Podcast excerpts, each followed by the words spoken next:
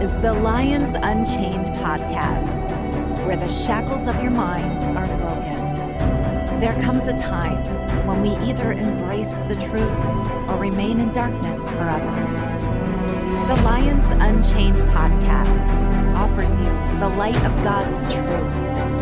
The rest is up to you. Join Carl Joseph now for a powerful, life changing word. Friend, today we will discuss the very controversial topic of natural disasters. Now, this is a very sensitive subject matter, and understandably so, based on recent catastrophic events that have rocked these United States, especially in recent weeks. The truth is, natural disasters have been raging upon the earth since time began, and they're documented within the pages of the Bible also. People's lives can be ruined by these disasters, and the reconstruction of cities can take years to complete. I don't pretend to have all the answers here today, friend, but I will share with you what God's Word has to say about it. Now, whenever hurricanes, earthquakes, or tsunamis occur in various parts of the world, the inevitable question becomes this Are these disasters caused by natural weather cycles, or are they God's divine judgment, or perhaps even the work of the devil? The answer to this very complex question is in fact yes to all of the above, or a combination, because Scripture attests to all three possibilities. Let's remind ourselves that Scripture states it rains on the just and the unjust. Churches and Christians can be destroyed in these disasters also, even if some contend it's God's judgment upon the wicked only. Then we have to ask ourselves if God placed all his wrath upon his Son Jesus Christ at the cross, is he still pouring out selective wrath or judgment on certain cities or regions in this New Testament dispensation?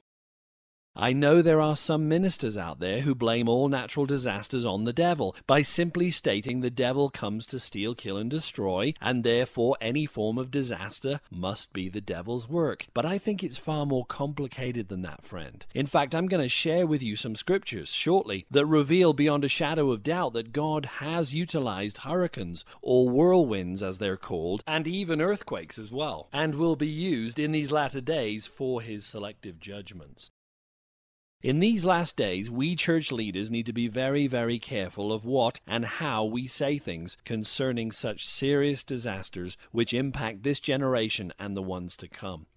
We should not spout out a knee jerk response claiming it must be God's judgment without searching out the matter very carefully. Remember, friend, life is fragile and full of trouble. The Old Testament reminds us of this in the book of Job. In chapter 14:1 it says, "Man that is born of a woman is of few days and full of trouble." Job 5:7 says, "Yet man is born into trouble as the sparks fly upward." And don't forget Jesus' warnings in the gospels themselves. Matthew 5:45 says, "For he makes his sun to rise on the evil and on the good, and sends rain on the just and on the unjust. The He is God in this verse.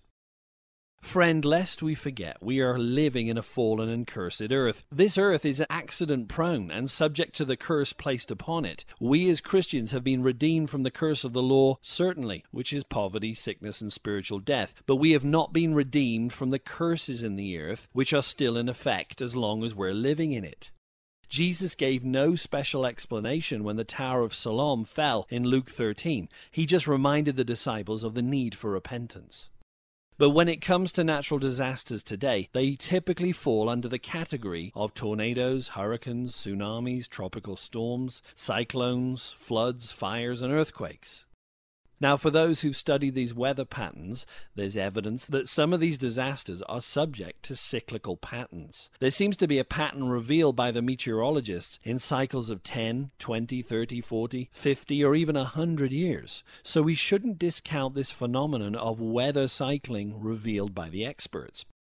It's doubtful, however, that every storm in these cycles is from God or the devil, but could merely be exhibiting a cycle in nature and more evidence of the cursed earth in which we live. If the earth is cursed, then the weather patterns are too, because they're a part of the cursed earth. And that goes for earthquakes too, which are also on the increase prior to Christ's return. Never forget that. However, in these last days, Jesus described that in the time running up to and within the tribulation period itself, there would be an increase in both intensity and frequency of these natural disasters, better known as the birth pangs or pains. And he talked of this in the Olivet Discourse. In Luke 21, verses 25 through 27, he says, And there shall be signs in the sun, and in the moon, and in the stars. We've seen that recently, right, friend? And upon the earth, distress of nations. Yep, it's happening. With perplexity, the sea and the waves roaring, and that word roar is echo. Men's hearts failing them for fear and for looking after those things which are coming upon the earth, for the powers of heaven shall be shaken. So, one of the signs of Jesus' coming was trouble for the seas and the coastal areas. Water seems to be heavily involved in many crises in these last days. Noah's warning was that water would destroy the world, and Scripture also attests to the last days being as it was in the days of Noah. But what were his days like? Well, in Noah's day, the windows of heaven were opened and the fountains of the deep burst forth. In Noah's flood, the fountains of the deep were burst wide open, and simultaneously these heavens were being opened. Underground aquifers came from these chambers deep within the earth's crust and was split wide open during Noah's flood. And then we have the platelets of the earth shifting to and fro in much the same way as tsunamis today. They cause a shaking and the fountains of the deep come forth. Are not hurricanes today the windows of heaven opening from above, just as it was in the days of Noah? So it is today in the context of tsunamis and hurricanes. And then the Apostle Paul spoke of the groanings that the earth experiences in his epistle to the Romans, chapter 8, verse 22. For we know that the whole creation groans and travails in pain together until now. But, friend, I want to stress in this broadcast that God is a loving God and He warns His people before destruction comes. That's why we need to cultivate a relationship with the Lord in the good times so that we can easily hear His voice when bad things are coming upon us. Don't forget that Jesus warned Jerusalem of its impending destruction about 40 years before it happened, right? He said in Matthew 23, verse 37, not one stone of the temple would be left unturned, right? Then he said Jerusalem would be destroyed. And then he even gave the timing of when to leave the city. He said, when the soldiers are surrounding it, it's time to flee to the mountains. So Jesus did give warnings. And Jesus, friend, is the same yesterday, today, and forever. He still gives warnings right now. That's why we need to pay attention. So, for those of you out there who doubt that God can use storms for his selective judgment, Psalm 11:6 says, "Upon the wicked he shall rain snares, fire and brimstone, and a horrible tempest, which is another old word for storm. This shall be the portion of their cup." And then Jeremiah 25, verses 32 through 33 says, Thus saith the Lord of hosts, Behold, evil shall go forth from a nation to nation, and a great whirlwind shall be raised up from the coasts of the earth, and the slain of the Lord shall be at that day, from one end of the earth even unto the other end of the earth. They shall not be lamented, neither gathered nor buried. They shall be dung upon the ground. Very serious scripture. Jeremiah 30, verses 23 through 24 says, Behold, the whirlwind of the Lord goes forth with fury, a continuing whirlwind. It shall fall with pain upon the head of the wicked. The fierce anger of the Lord shall not return until he has done it, and until he has performed the intents of his heart. In the latter days you shall consider it. Wow. According to this scripture, in these latter days, which are surely now, we must surely consider these whirlwinds, and they can be sent from God for judgment. And I'm saying it can be, friend. I'm not saying that every single hurricane is from God, okay?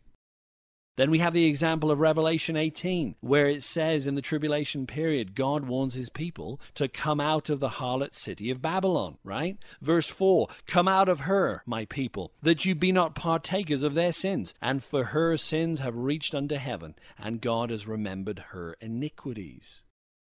Based on Scripture, then, God keeps close tabs of the sins and iniquities of certain cities, including Sodom and Gomorrah, that He rained fire down upon after He checked out their sins by paying a personal visit in Genesis 18. Then we have the classic example of Jesus rebuking the storm in Mark 4:39. And so apparently some storms can be authored by Satan. Otherwise, Jesus wouldn't be rebuking the wind in this instance. But if God sent the storm, then Jesus would be rebuking his Father, which is simply illogical. So people say, there, Pastor, that's proof that all storms are from the devil. No, friend, we never base a doctrine off of one scripture alone. It takes two to three witnesses to establish every word. It does, however, undoubtedly indicate that Satan can be the source of some storms in some instances. Now, when we scour the Gospels and the words of Jesus in particular, it becomes evident that judgment comes for two reasons mainly. Number one, the shedding of innocent blood, and number two, because people don't repent. In case you hadn't noticed, the abortion count within the United States just topped 59.7 million since Roe v. Wade in 1973. America is not unique in this regard, friend. Abortion is an epidemic within all nations, but there is a curse that comes upon the land for this shedding of innocent blood. Christ alluded to this in Matthew 23, verses 35 through 38, when he said, That upon you may come all the righteous blood shed upon the earth, from the blood of righteous Abel unto the blood of Zacharias, whom you slew between the temple temple and the altar. Verily I say unto you, all these things shall come upon this generation. O Jerusalem, Jerusalem, you who kills the prophets and stones them, which are sent to you, how often I would have gathered my children together, even as a hen gathers her chickens under her wings, and you would not. Behold, your house is left unto you desolate. Then in Matthew 11, 20 through 24, Jesus rebuked the people of certain cities because they would not repent. He began to upbraid the cities of Chorazin, Bethsaida, and Capernaum, wherein most of his mighty works were done, because they repented not. Friend, these cities ignored Jesus' miracles, and Jesus was very angry because of it. These people did not repent like they should have, and this resulted in the destruction of their cities. And indeed, if you tour the Holy Land today, you'll find these cities no longer exist. Friend, there is a cup of iniquity mentioned in Scripture. When it's full of sin, evidently God's judgment will ensue. Genesis 15:16 says, "After 4 generations your descendants will return here to this land, for the sins of the Amorites is not yet full or did not yet warrant their destruction." Now, if we study the books of Jeremiah and Isaiah in particular, you'll notice the source of judgment was one of four possible means. Number one, the sword or war. Number two, fire or maybe floods as well. Number three, famine. And finally, pestilence, which are plagues and disease. But, friend, like I said before, there is a scriptural precedent for God warning his people of these judgments before they occur. In 2 Peter 2 9, it says, The Lord knows how to deliver the godly out of temptations, and to reserve the unjust unto the day of judgment to be punished. You know, Lot was righteous right? He pretty much lost everything. He got out of Sodom and Gomorrah. He went to Zoar to start a new life. He was able to rebuild. But God's judgment still came to Sodom and Gomorrah. But, friend, God can and will separate his people from judgment at the right time. Remember in Exodus chapter 8, we learn that God protected his people in Egypt. He was pouring out his judgments, right? Goshen was spared the flies. Darkness occurred in Egypt, but light shone in Goshen. Then the Egyptian cattle were destroyed, but there was no hail in Goshen, etc., etc. God can preserve us in times of great distress. Like I said before, but we must listen to His Spirit. In some instances, he is the author of the judgment. And if he is, in that instance, he will warn his people beforehand, giving them a chance to relocate, and this is scriptural. But, friend, when people suffer on a mass scale because of these catastrophes, it provides us Christians with a tremendous opportunity to intervene and show God's love. This is how we can win people over to Christ. We need to have the church doors wide open and not worry if the carpets get wet or dirty.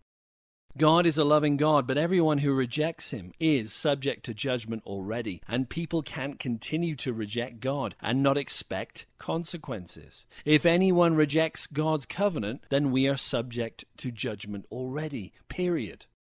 Friend, this is such an important topic. I overran a little bit today, but I wanted to do it justice.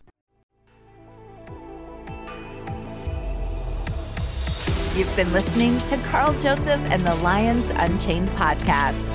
Carl is a minister who's witnessed God's supernatural power to save, heal, and deliver. Carl is a unique researcher who investigates current affairs, societal trends, technology, cults, and end time events, all through a biblical lens. Every Monday, new podcasts are uploaded, so stay tuned for the next opportunity to roar into victory. Check out carljosephministries.com for exciting articles, teachings, and discussion points. See you next week. And don't forget to hit the subscribe button.